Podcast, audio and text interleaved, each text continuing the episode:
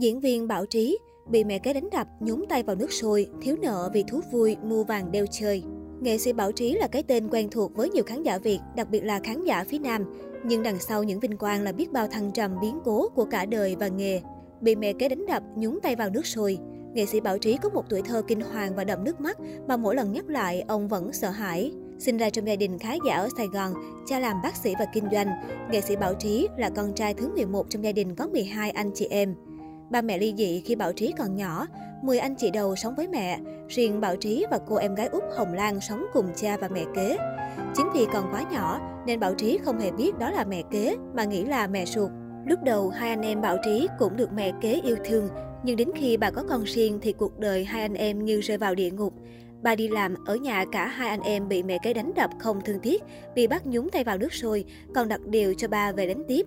Bảo Trí là con trai mạnh mẽ nên sau nhiều lần quá đau còn phản kháng được. Riêng cô em gái yếu thế nên đành chịu cảnh nhúng tay vào nước sôi. Đến tận khi một vài người anh ruột sang nhà chơi nói rằng đây không phải là mẹ ruột mà chỉ là dì ghẻ, Bảo Trí mới biết thật sự. Bảo Trí đã tìm về gặp mẹ ruột, nhưng mỗi lần biết chuyện, người cha lại sang nhà vợ cũ quậy phá đánh đập, khiến bà sợ hãi không dám cho con về nhà nhiều.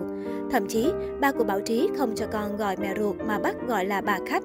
Đến khoảng năm mười tuổi, ba Bảo Trí thấy không ổn với cảnh sống chung này nên đã gửi con trai về nhà một người quen ở Long An nuôi.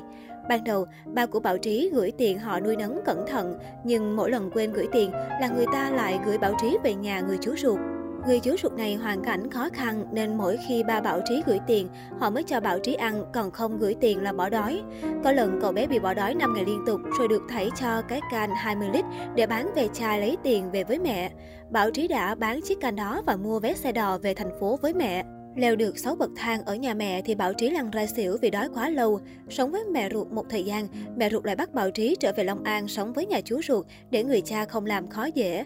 Cậu bé ở lại Long An một thời gian tìm mọi cách để sống tự lập. Phải tới sau giải phóng, Bảo Trí đi theo các đoàn hát thì mới khép lại tuổi thơ đậm nước mắt.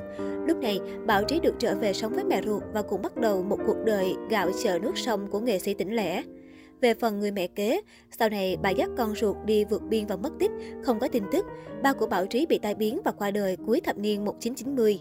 Vay tiền mua vàng đeo chơi rồi chật vật trả nợ. Nghệ sĩ Bảo Trí đam mê ca hát từ nhỏ. Chặng đường nghệ thuật của ông trải qua nhiều thay đổi, từ cải lương chuyển sang hài kịch. Để làm được điều đó, Bảo Trí đã phải linh hoạt học hỏi để con đường làm nghề của mình được nối dài. Đằng sau người đàn ông lúc nào cũng vui vẻ, dễ gần, giản dị của Bảo Trí lại ẩn giấu nhiều câu chuyện đời, chuyện nghề lắm gian truân. Bảo Trí bắt đầu vào nghề bằng các vai quần chúng.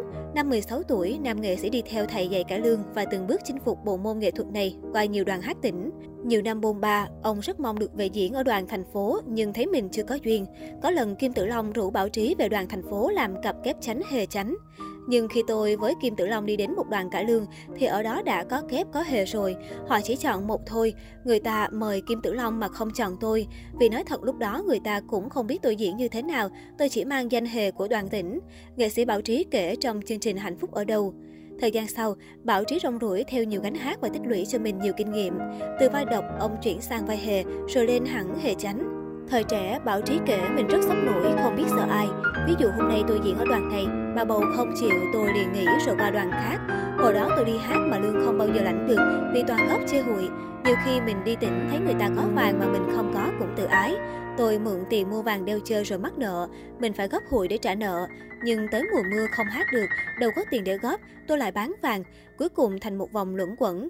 Vì khi ấy còn độc thân, mình không nghĩ tới tương lai, ông nhớ lại. Những năm một nghìn chín trăm chín mươi, sân khấu hài nở rộ ở thành phố Hồ Chí Minh, Bảo Trí kết hợp cùng một đồng nghiệp lập nhóm để đi diễn. Thời Hoàng Kim, ông kể mình từng có lúc nhận mười lăm show một đêm. Có những đêm mình được mười mấy show nhưng chạy không nổi.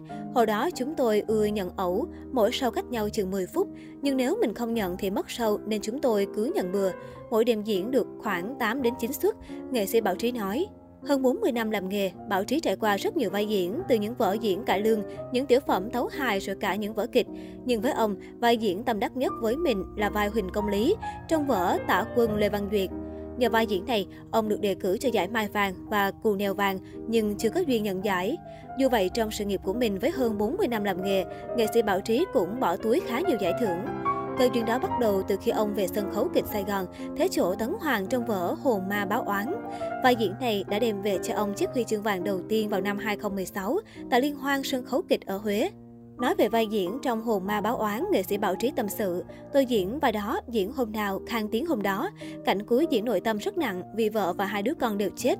Mới đầu tôi diễn kỹ thuật, khóc kỹ thuật, nhưng mình là diễn viên thì không thể làm vậy.